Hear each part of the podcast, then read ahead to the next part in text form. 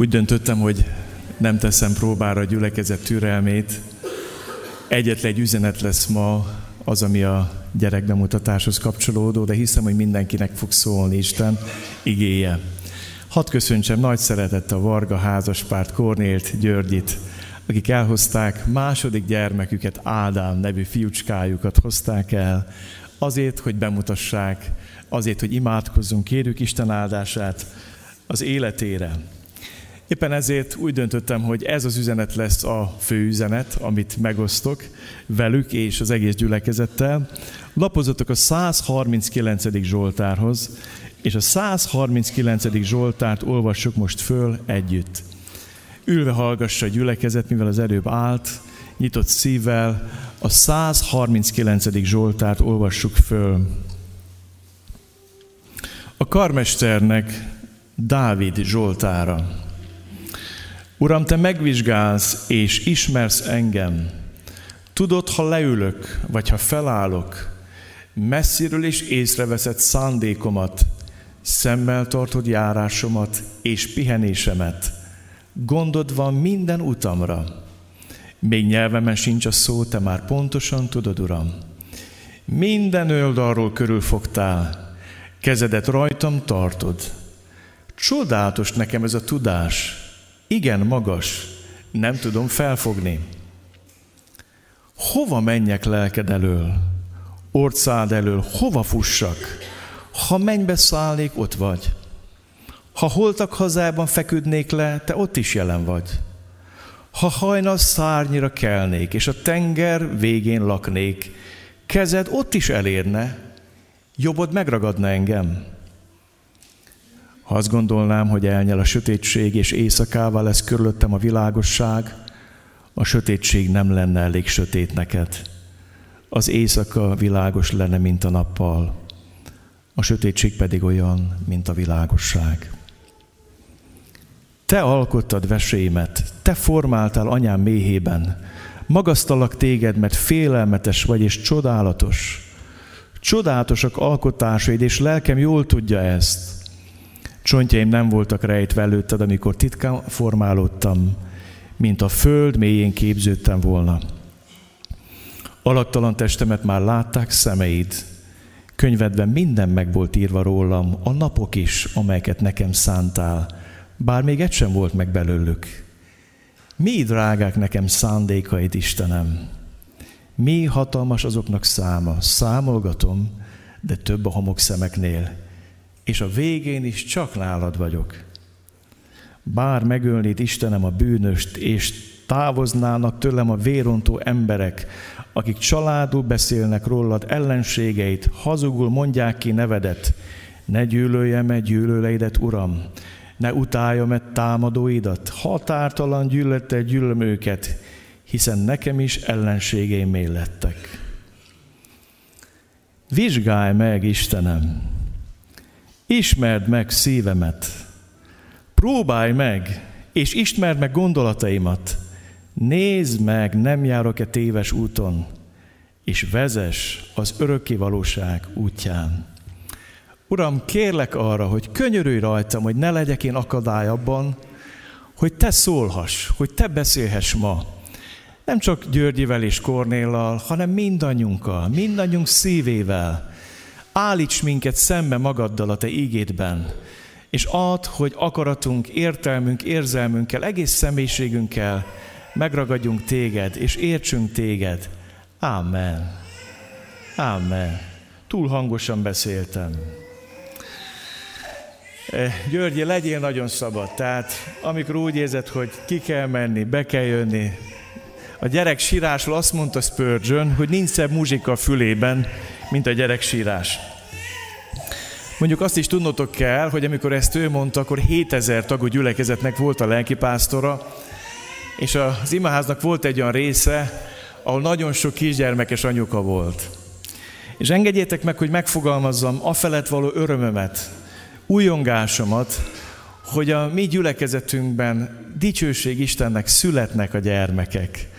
És ez egy óriási áldás. Nagyon örvendünk nektek, Kornél, Györgyi, örvendünk Ádámnak, és örvendünk azoknak, akik ezután fognak születni néhány nap múlva. Van a kismamák, akik izgatottan ülnek itt, hogy nehogy most, nehogy most, nehogy ilyenkor. Izgalmas ez a mi gyülekezetünkben, és olyan nagy öröm van szívemben, hogy átélem annak az örömét, hogy vannak megtérések, újjászületések, sokan térnek meg. Most pénteken majdnem úgy volt, hogy nem lesz barátkozó, be is terveztem egy családlákotatást, indultam volna, és akkor az imáz lépcsőn ül egy fiatal pár. És mondom, hát ti, hát jöttünk barátkozókra. Na mondom, akkor följövöm a családot, majd este fél nyolckor megyek hozzátok, barátkozók lesz. Isten lelke dolgozik, akkor is, amikor azt mi nem tervezzük be. És hadd mondjam nektek, hogy nem akadály még a meleg sem neki. Gyanítom, hogy ott a Jákob kutyánál, Sikár városa mellett kicsit melegebb volt, mint itt benn. Amikor megtért a Samári asszony, és azzal a hittel hirdetem a nektek az ígét, hogy Isten szól hozzánk a melegben is. Az első dolog, miért vagyunk itt Kornéllal és Györgyivel? Remélem, hogy működni fog ez a ketyera. Hát akkor kélek, hogy lapozzatok ti, ez az. Ez egy részlet a Bibliából, egy édesanya mondatai ezek. És hosszú ideig meddő volt, nem egy gyermeke Annának. Aztán egyszer azt mondta, hogy Istenem, kérek tőled egy gyermeket neked. Ha adsz nekem egy gyermeket, én azt neked fogom adni. És akkor Isten meglátta az ő Isten központú életét, az ő imádó életét, hogy neki mindennél fontosabb volt Isten, akkor azonnal cselekedett Isten és lépett, és adott neki egy fiú gyermeket. És mikor ez a gyerek megszületett, a következőket mondta Anna, fölment a silói szentébe, és azt mondta, ezért a gyermekért imádkoztam, és az Úr teljesítette kérésemet, amivel hozzáfolyamodtam, ezért most én is kérésemnek megfelelően felajánlom őt az Úrnak, legyen egész életére az Úrnak ajánlva. És ott imádták az Urat. Na ezért vagyunk itt. Azért vagyunk itt, mert bármi történik az életünkben, mi azt szeretnénk, hogy őt imádjuk. Ha nehézségeinkben, a nyomorúságainkban, de az örömünkben is őt szeretnénk imádni. Ma azért vagyunk itt, hogy imádjuk Istent, az élet urát és ajándékozóját. Valljuk azt, hogy Kornél és Györgyi Istentől kapta Ádámot. Igen. Valljuk azt, hogy felé tartozunk felelősséggel az életért. Neki ajánljuk fel. És hadd mondjam neked, Kornél és Györgyi, hogy Ádám kétszeresen Istené. Egyszeresen azért, mert ő adta ajándékol az életét nektek. A teremtés jogán az ember Istené, minden ember az ő tulajdona. Ha akarjuk, ha nem. Ha hisszük, ha nem. Az ember az Isten teremtménye, Isten tulajdona. Ádám Isten tulajdona. Jó nevet adtatok neki. Az első Ádámnak állítólag nem volt köldöke, mert, hogy mondjam, ez most tudom viccesen hangzik, de hogy ő Isten szívében fogant meg, nem anyamében fogant meg az első Ádám. És van ebben valami titokzatos és misztikus, hogy Isten szeretet kapcsolataiból születik az ember. Isten szeretet kapcsolatában fogan meg az ember létezésének a gondolata, és az ember szeretet kapcsolatból lett teremtve szeretet kapcsolatra. A Szent Háromság Isten megbeszéli az ember létezését. Alkossunk embert a saját képünk és hasonlatosságunkra. És olyan különös látni, hogy addig, míg Ádám a Szent Háromság szívében fogan meg, Ádám létezése, addig Éva létezése Ádám és a Szent Háromság szívében fogan meg. Figyelitek? Mind a kettő mögött ott van Isten kegyelme. Ott van már a lehetőség, alkossunk férfivá és nővé, egyenlővé, de ugyanakkor, mikor részletez az asszony megteremtését, a Biblia a nő megteremtését, akkor a Biblia azt mondja, hogy mi álmod, bocsánat Isten az ember, és kiveszi belőle Évát. Tehát, hadd mondjam nektek, Ádám kétszeresen az úré. Azért, mert tőle kaptátok ajándékba, és azért, mert érte is meghalt Jézus a Golgoté kereszte. És ez ad nekünk a reménységet. Ha nem lenne a Golgoté kereszt, ha csak a teremtés lenne, akkor elég nagy bajba lennénk. Mert az a világ, amiben élünk, az egy nagyon hektikus világ. Sok vihartól megtépázott világ. A bűntől, az önzéstől, az Istentől való elszakadástól megtépázott világ. Miért? Mert az ember kisajátította magát saját magának, és azt mondta, hogy én nem akarok Istenhez tartozni, én nem től akarok származni, én magamban akarok létezni, magamnak akarok létezni, és magamból kiindulva akarok létezni. Én akarok rendelkezni a magam élete felett, az embertársaim felett, a gyermekeim felett. Én akarok rendelkezni. És a Biblia azt mondja, hogy Isten azért, hogy ő megkeresse az elveszett embert. Istennek nincsenek báránya és farkasai, Istennek csak megtalált és eltévedt bárányai vannak. Így van. És hadd mondjam nektek, Jézus, azért, hogy ő megkeressen minket. Azért, hogy ő megtartson minket. Azért, hogy ő kiváltson minket, hogy újból Isten tulajdonává tegyen. Kedves Kornél, kedves Györgyi, a reménységünk a teremtés, és a keresztben az újjáteremtés. Ádám kétszeresen Isten ajándék azért, mert tőle kaptátok, és azért, mert Jézus meghalt érte. És legyen ez bátorítás ma minden édesanyának és édesapának. Így gondolkozz a gyerekedről. Isten ajándéka. Tőle kaptam, ezért a gyerekért könyörögtem. Teljesítette kérésemet. Ezért én őt az Úrnak, legyen az övé. Így gondolkozzunk. Uram, tőled kaptam, azért, mert te adtad ajándékul, és tőled kaptuk azért, mert te váltottad őket meg a Golgotai kereszten. Te mostad le rólunk a bűnbélyegét, és te tettél bennünket tulajdonodá, de nagy dolog ez. Most megyek a 139. Zsoltárt, és nem kronológiai sorrendbe veszem, pontosabban kronológiai sorrendbe veszem, tehát nem a versek sorrendjébe fogom venni a Zsoltárt. Hoppá, rosszul lapozok, így van. Hú, ha ebből nem sokat látok, akkor olvasom, jó? Olvasom eh, időrendi sorrendben a Zsoltárt. A 13. verstől te alkottad veséimet, te formáltál anyám méhében. Magasztallak téged, mert félelmetes vagy és csodálatos. Csodálatosak alkotásid, és lelkem jól tudja ezt. Csontjaim nem voltak rejtve előtted, amikor titkon formálódtam, mint a föld mélyén képződtem volna. Alaktalan testemet már látták szemeid. Könyvedben minden meg volt írva, a napok is, amelyeket nekem szántál.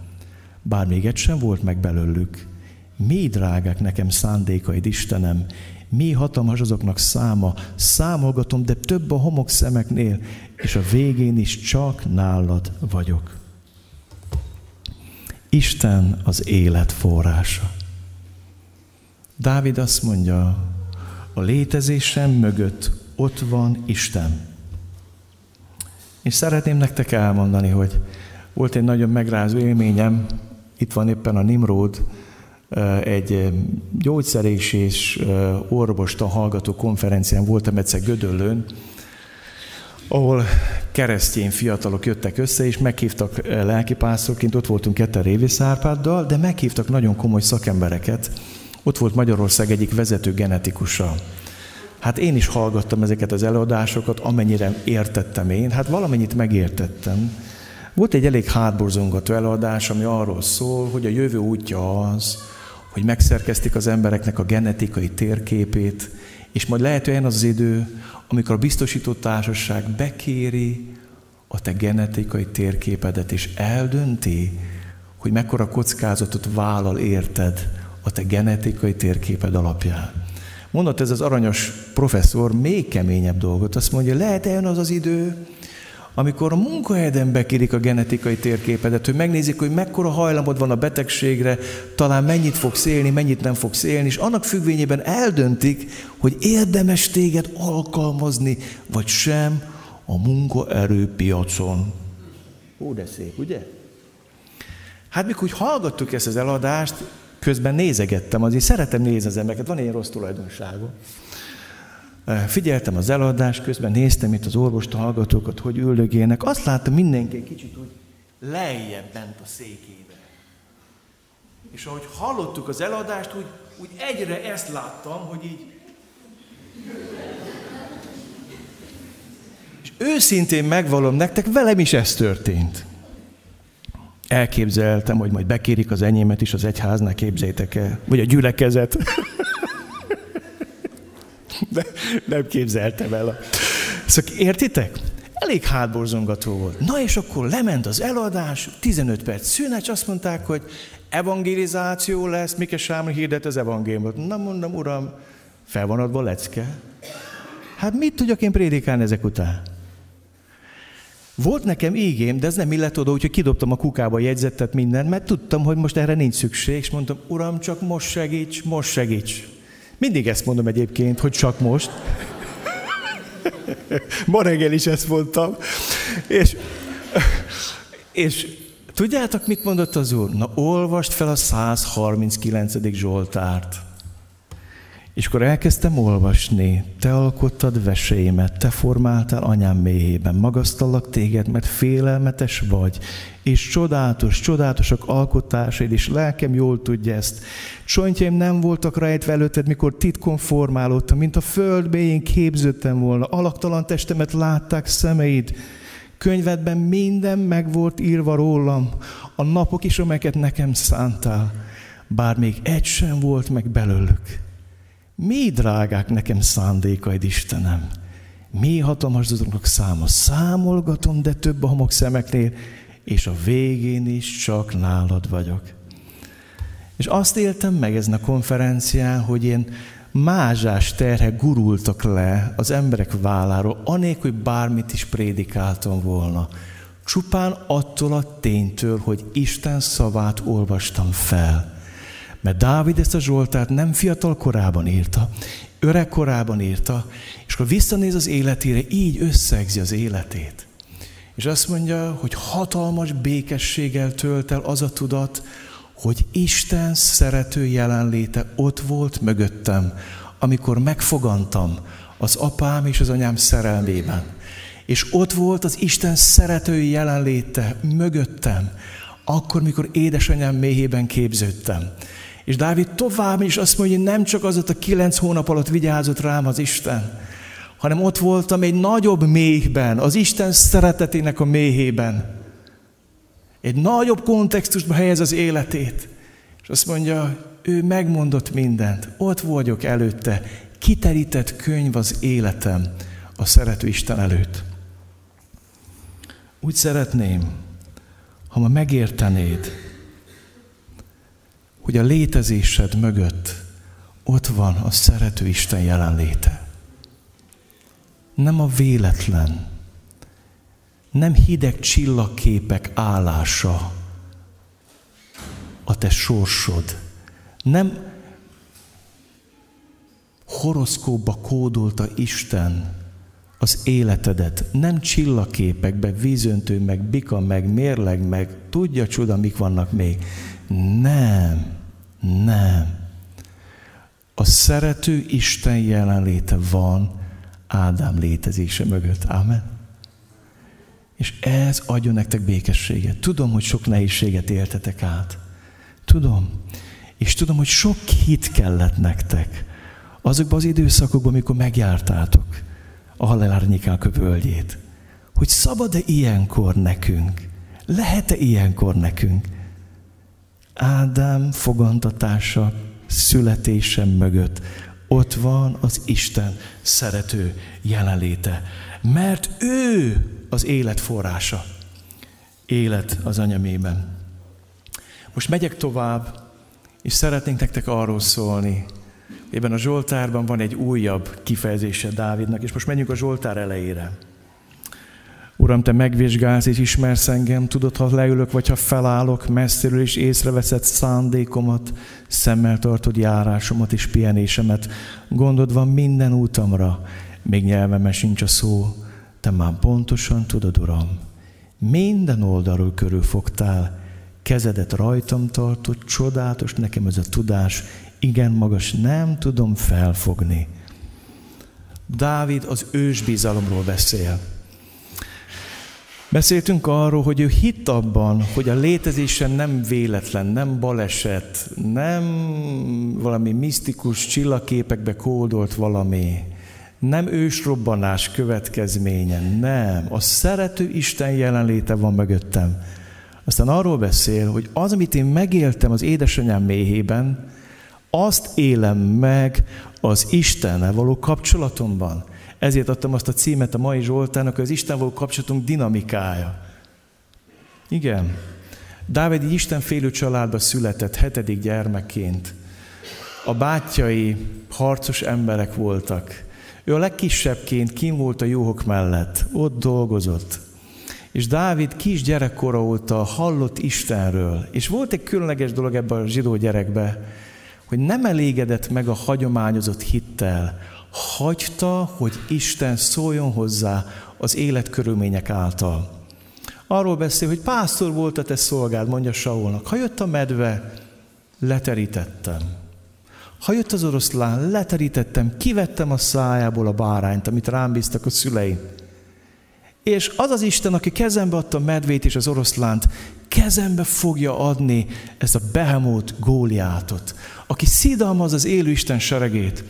Kedveseim, itt Dávid az Istenbe vetett ősbizalmáról beszél. Drága Korné, drága Györgyi, az a feladatotok, hogy az életetekkel, a hitetekkel ezt az ősbizalmat csepegtessétek bele a pici gyermeketekbe. Dávid olyan volt, hogy azt mondja, akkor jön a medve, akkor hát tegyük próbára, próbáljuk ki, mire az, apukám azt mondta, hogy az Isten megvéd. Hát akkor kiálltok, hogy Istenem, jön a medve, akkor most lássuk, hogy mit csinálsz. És figyeld meg, hogy hogy alakult Dávidbe ez az ősbizalom, hogy ilyen teljes gyermeki hittel és bizalommal hitt az Istenbe. Sok mulasztásom van ezen a területen a gyermekeim felé. Isten kegyelmet adva pótlásra. De hogy kialakuljon bennük ez, hogy Istenhez mehetek a nehézség idején. És hadd mondjam nektek, az ősbizalom különleges körülmények között alakult ki. A medve, az oroszlán, Góliát. Utána pedig tudjátok, hogy alakult ki az ősbizalom? Oda került Dávid egy nagyon-nagyon szélsőséges, beteges király mellé, aki néha sír és ölelni akar, hogy gyere Dávid, fiam, nem is tudom, hogy tudtam rád haragudni. Másik pillanatban meg repül a dárda felé, ugyanattól a Saultól. És ebben a hideg és forró váltott zuhanyban éli az életét, hogy néha Saul visszafogadja, néha az egész hadseregével üldözi, néha bújdosik a barlangban, néha átmenekül az ellenséges táborba, hogy ne érje baj, és Dávid azt éli meg, hogy Isten körülvesz engem. Én nem tudom, hogy hogy jöttél ma ide, de Isten szeretné benned felépíteni ezt a gyermeki bizalmat, ahogy a kisgyerek bízik a szüleibe, úgy bízál Istenbe, sőt még jobban. Sokszor meséltem nektek Veres Ernőről, egyszer, amikor már a másik műtétén túl volt, és már nagyon gyengén látott, emlékszem arra, hogy úgy prédikált, hogy állandóan sétált az imázba. Aztán, mikor odahoz imádkoztunk, úgy imádkozott, hogy fölállt, legugult, fölállt, legugult. És kérdeztem, hogy Ernő bátyám, mondd meg, hogy miért mészte annyit. Tudtam, hogy nem ilyen futkorászó prédikátor, mint sokan, miért sétálsz te annyit, és miért van ez? Azt mondta, hogy olyan vérhigítókat kap, amik miatt nagyon fájnak a csontjai. És mondja, ezzel enyhíti a fájdalmat, hogy közben mozog. Mert nagyon nehéz lenne ígét hirdetnie. És mikor imádkozik, akkor is ezt teszi. És emlékszem arra éjszaka, amikor nálunk aludt, egyszer csak hallom, hogy olyan szép mély hangja volt neki, hallottam, hogy beszélget valakivel. Hallottam, hogy beszélget az Istennel. És azt mondja, Istenem, tudom, hogy szeretsz, de te tudod azt, hogy nekem most ez nagyon fáj. És olyan volt, mint egy kisfiú elkezd beszélgetni az apukájával. Bocsánat, olyan érzésem volt, mint amikor Jézus azt mondja keresztül, atyám, a te kezedbe teszem le az én lelkem. Ez a bizalom, ez a gyermeki őszinte bizalom, amit meg kell tanulnunk az Isten felé, hogy elhiggyük a mindenféle próba között is, hogy ő a szeretetével ott van mögöttünk, mellettünk az életünkben. Ősbizalom. Körülzártál. Kezedet rajtam tartod.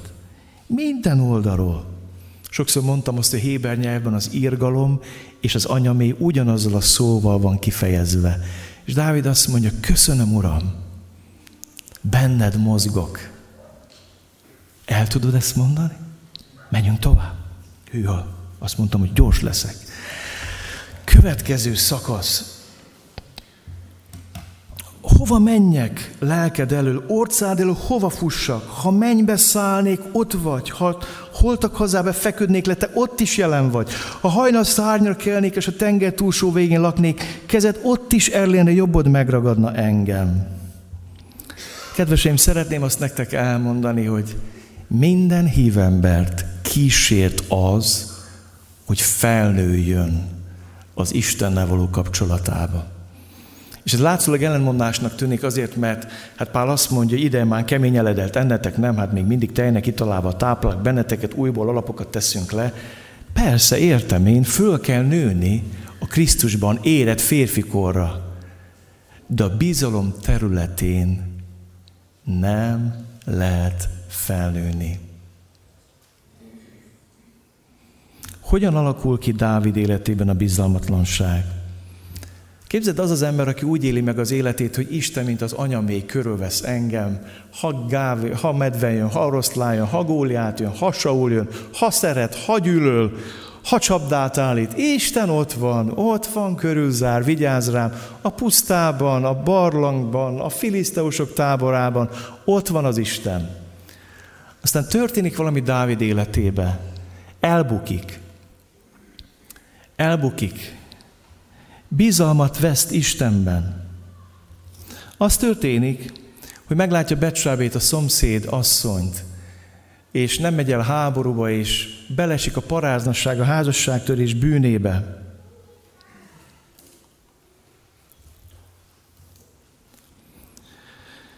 És úgy érzi, hogy most olyan dolgot csináltam, amiben az Isten nem tud segíteni. Nagyon röviden úgy tudnám nektek elmondani, hogy mindannyian szenvedünk Dávidnak ebben a bűnében. Lehet, hogy nem a paráznosság, a házasságtörés bűnében, hanem abban, hogy van az életednek egy területe, amire azt mondod, hogy ezt én egyedül oldom meg. Felnőtt vagyok, felnőttem már arra, hogy ezt nélküled oldjam meg. Ezt jelenti bizalmatlanság hogy Dávid mindennel Istenhez ment, az örömével, a bánatával, a haragjával, a dühével, a lázadásával, a félelmeivel, mindennel Isten kereste, a bűneivel is Istent kereste, mindennel hozzáfutott, mint a gyerek az apjához. Azt mondja Gyehen, hogy ha megöl is bízom benne, mondja Jobb, ha megöl is bízom benne. Ez az ősbízalom. Ha megöl is, bízom benne. Ha nem tenné is, mondja három fiatal, akkor sem cserélünk más Isten. És Dávid felnő oda, hogy azt mondja, hogy vannak dolgok az életemben, amit Isten nélkül kell megoldanom. Amiben őt nem kell beavatni. Amiből őt ki kell hagyni. Amihez ő nem kell. És mindezt a szégyenérzet okozza benne.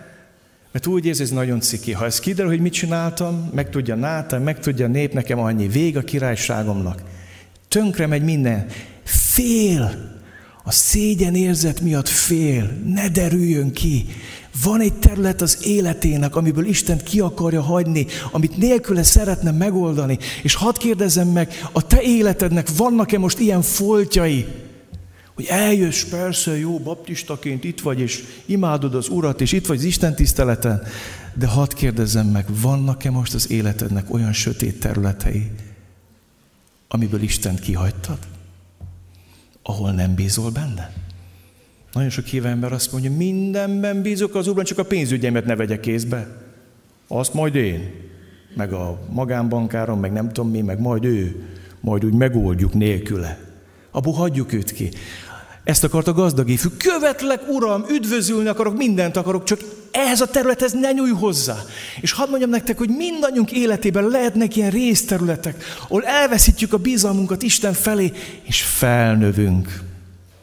És tudjátok, amikor az ember felnő az Isten mellett, és felnő az Isten fölé, na akkor kezd az élet piszkosú, fárasztó és kimerítő lenni. És ezeknek a felnőtt, kimerült embereknek mondja Jézus, jöjjetek én hozzám minnyájan, akik megfáradtatok és meg vagytok terelve.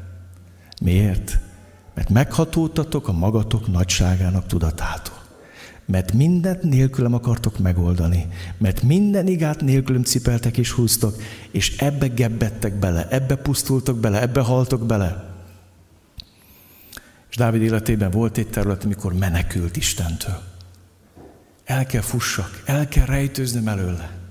Felépített egy szép látszatvilágot, bejött, megölette Uriást, népszerű király maradt, sőt népszerű, mint előtte, mert azt hitték, hogy ő az árvák és özvegyek atya, milyen korrekt, milyen rendes. És a 32. Zsoltában leírja, mikor bementem a palotámba, akkor azt éreztem, hogy a csontjaim megavulnak. Rám nezetett a kezed, életöröm ellankadt, mint a nyár hevében. Belehalok. Menekülés. És nézzétek meg, mit mond idős feljel.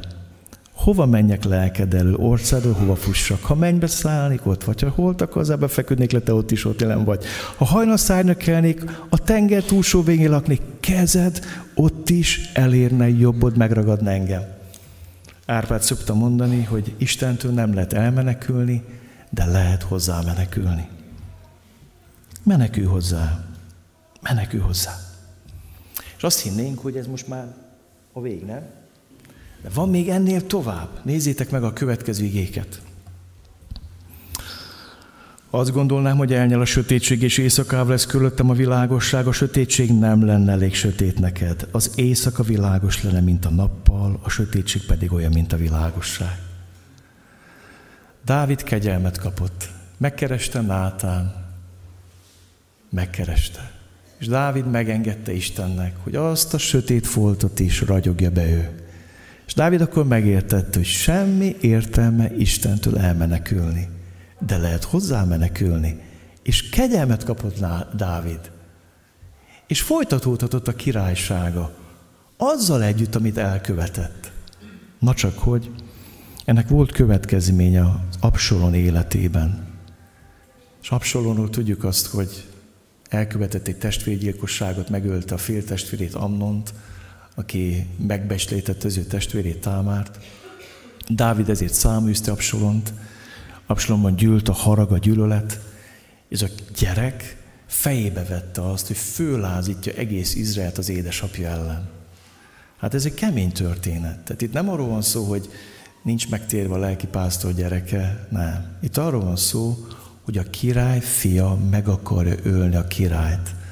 Képzeld el ezt a sötétséget ezt a félelmet, ezt a szégyen, mikor Dávid hamut szór fejére, és úgy megy, menekül Jeruzsálemből, mert Absalon hadseregei jönnek, körülveszik a várost, és Dávidnak menekülnie kell a királynak a királyi városból.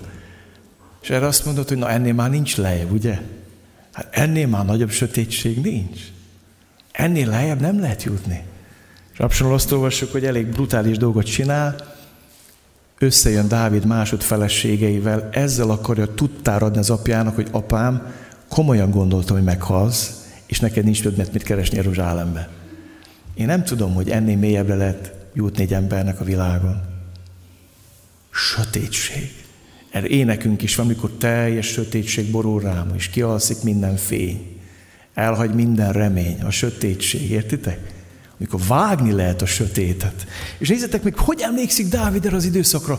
Ha azt gondolnám, hogy elnyel a sötétség, és éjszakával lesz körülöttem a világosság, a sötétség nem lenne elég sötét neked. Az éjszaka világos lenne, mint a nappal, a sötétség pedig olyan, mint a világosság.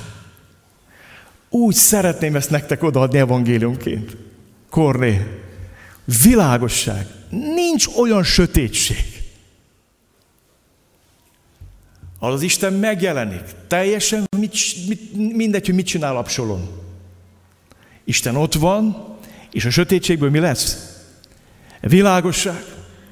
Nem tudom, ki van itt most közletek, úgy, hogy úgy érzed, hogy ét már minden összecsapott a fej. Ennél lejjebb már nem lehet jutni. És azt mondja Dávid, mentem, és Sime jött, és köpködött, és szidalmazott, és azt mondta, hogy, hogy döfjem le, és mondtam, ne döv le, ne döv le. Ha Isten mondta neki, hogy szidalmazza királyt, szidalmazza.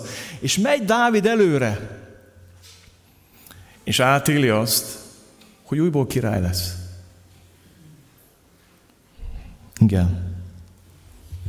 Még két dolgot mondok el most már csupán címszavakba, hogy érzem én is, hogy trópus van. A következő szakasz ebben a Zsoltárban olyan nehéz, mert, mert úgy tűnik, hogy hát ez azért mégiscsak sok a Bibliában, mit is keresnek ilyen szavak. Bár megölnéd Istenem a bűnöst, a távoznának tőlem a vérontó emberek, akik családul beszélnek rólad ellenségét, hazugul mondják ki nevedet. Ne gyűlöljem meg gyűlölőidet, Uram, és ne utálj meg támadóidat. Határtalanul gyűlötte gyűlöm őket, hiszen nekem is ellenségeimé lettek. Hogy mondhat ilyet egy kire, aki annyi szépet írt eddig, nem? Hadd mondjam ma nektek, drága testvéreim, hogy szeretem a Zsoltára könyvét azért, mert belekerülnek ilyenek is. A hív emberének is vannak érzelmei. Nem? Nem? Nekünk nincs. Csak szintiszta, mennyei, béke, hon, rezgünk, lebegünk, mint a keletiek, ugye? Nem. Dávidnak vannak érzelmei. Hát képzeld el, hogy érezte magát, mikor meglátta Góliátot? Hogy érezte magát, mikor tíz éven át fárasztott őt Saul a féltékenységével? Hát miket élt meg ez az ember? Ott volt a kezébe, és nagyon érdekes, kiborítja az érzéseit Isten elé. Nem Saulra borítja rá, Istenre borítja ki.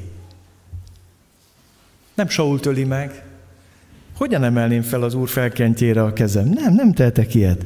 De Istennek ki mondja, Uram, most már sok, most már elég. Hát ne, hát ne. És hadd mondjam neked, hogy a hív életnek van ilyen része. Öns ki az Isten elé. Azt mondja, mind a vizet öns ki a szívedet az Úr elé. És mindazt, ami benne van. Nem mondd azt, hogy ja, ezt ciki, ezt nem mondom ki az Úrnak, mert ez előtt is szégyelem. ki mondja? Ki jön belőle? Feltör belőle? Sokkal jobb, ha őszintén kimondod. Sokszor látok ilyen áll kereszténysége, ezt tudjátok, hogy ó, mi hívők nem haragszunk, ó, mi, mi. Ez nyel szegény, nyel, nyel, és csak robban egy nagyot. És sok, sok hív ember azért jár így, mert, mert nem mondja ki. Feleségem el tudná nektek mondani, néha lelki folyamatok miatt, amik zajlanak a gyülekezetben, indulatok vannak bennem. El tudná nektek mondani. Indulatot. Harag. De mindig elmegyek oda, és elmondom az Úrnak, és azt mondom, Uram, bocs, Tudod, hogy, hogy szeretem. Tudod, de látod, hogy lázad ellened. Látod, hogy szembe megy veled. Uram, felháborít, amit csinál. Igen, megérezte a kicsi is, hogy miről beszélek, milyen érzékeny a lelk. Érted? Vannak őszinte érzelmei Dávidnak. És most már tényleg a vége jön, utolsó szakasz. A Zsoltár vége. Szeretem Dávidot azért, mert miután kimondja az érzelmeit, a Zsoltár úgy fejeződik be, hogy visszatér a bizalom talajára. Ő is érzi, hogy valami nincs rendben. Itt olyasmit böfögtem fel, gondolja Dávid, ami hát jött, kijött. És a Zsoltárt azzal fejezi be, vizsgálj meg Istenem, ismerd meg szívemet, próbálj meg, ismerd meg gondolataimat, nézd meg, nem járok-e téves úton, figyeled? Ő is érzi, hogy most valami történt itt a lelkemben, van valami. És azt mondja, vezes az örökké valóság útján. Na ez a bizalom, ez az érett bizalom, van az ős bizalom, van a menekülés, van sötétség, annyi minden van az életünkben. Nem az a baj, ezek vannak. A baj az, ha nem tudunk visszatérni ebbe az állapotba. Dávid azzal sumázza Zsoltát, hogy Uram, eljutottam most oda, hogy kérlek téged, te foglalkozz az én szívemmel. Vizsgálj meg, Istenem. Ismerd meg szívemet. Tesztelj. Próbálj meg. Becsaptam már magam. Becsaptam már mást.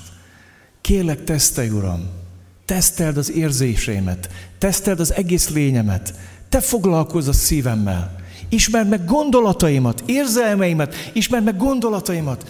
Kedveseim, ez azok a területek, ahol nagyon támad a sátán ma. Ó, hány meg hány házasságot kikezdett a sátán érzelmek területén.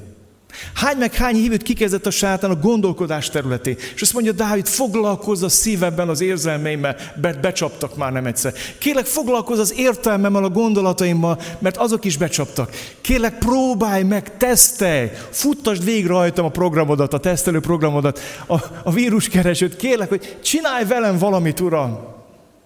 Nézd meg, nem járok a téves úton. Ott van benned ez a keresés. Ez a, ez a gyermekőzés, Uram, te, te foglalkozz velem. Tudjátok, olyan szomorú, azért nehéz nekünk a hívő élet, mert mi ebben nem bízunk meg Isten, nem? Majd én foglalkozok magammal. Elmegyek az egyéni lelki gondozom, a pszichológusomhoz, majd a foglalkozik a lelkemmel, meg a szellememmel, majd ő turkál benne, majd ő, majd ő. Nem!